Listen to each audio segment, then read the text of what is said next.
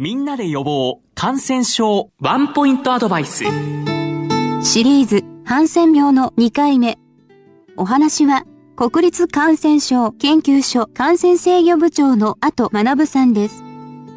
今回は来菌や結核菌などの抗酸菌の特徴についてお話しいただけますか？はいえっ、ー、と、抗酸菌というのは、えっ、ー、と、これは結核菌であったり、来菌を含む、えー、菌のグループです。で、これは、その、最初にこの、どうして抗酸菌という名前がついたかと言いますと、えっ、とですね、これは、あの、酸に抵抗性があると、そういう意味ではなくて、え昔、その菌が見にくかった時に、えっ、と、体の、を、の中にいる菌を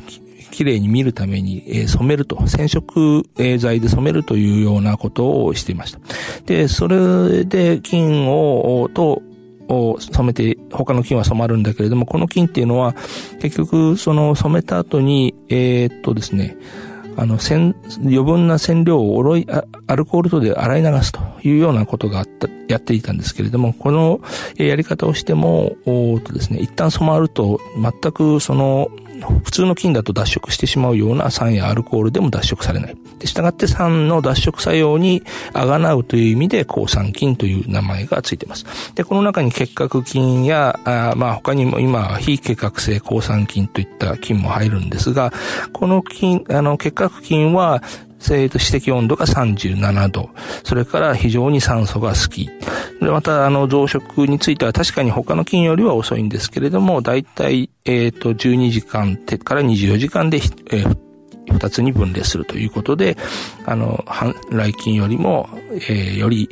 えー、早く病気が起こりますし、病変部位も皮膚ではなくて、えー、肺というところを好むという特徴があります。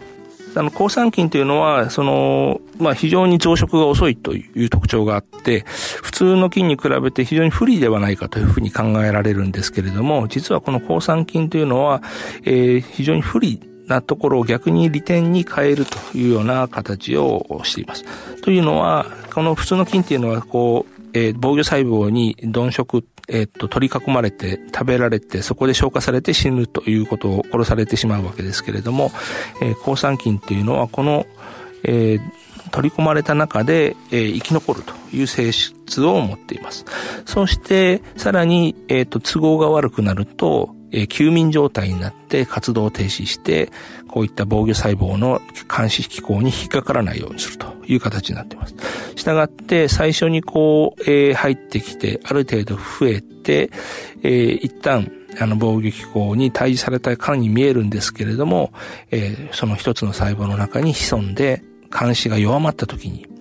つまり我々の免疫機構が衰えた時に、えー、また再開をする。あの、増殖を再開するという、えー、機構を持ってます。で、こうな、一回こうなってしまいますと、あの、我々の免疫機構というのは、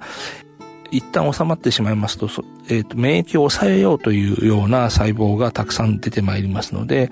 その時に増えてきた、えー、菌に対してはなかなかうまく、えー、防御機構が起こらないということがあります。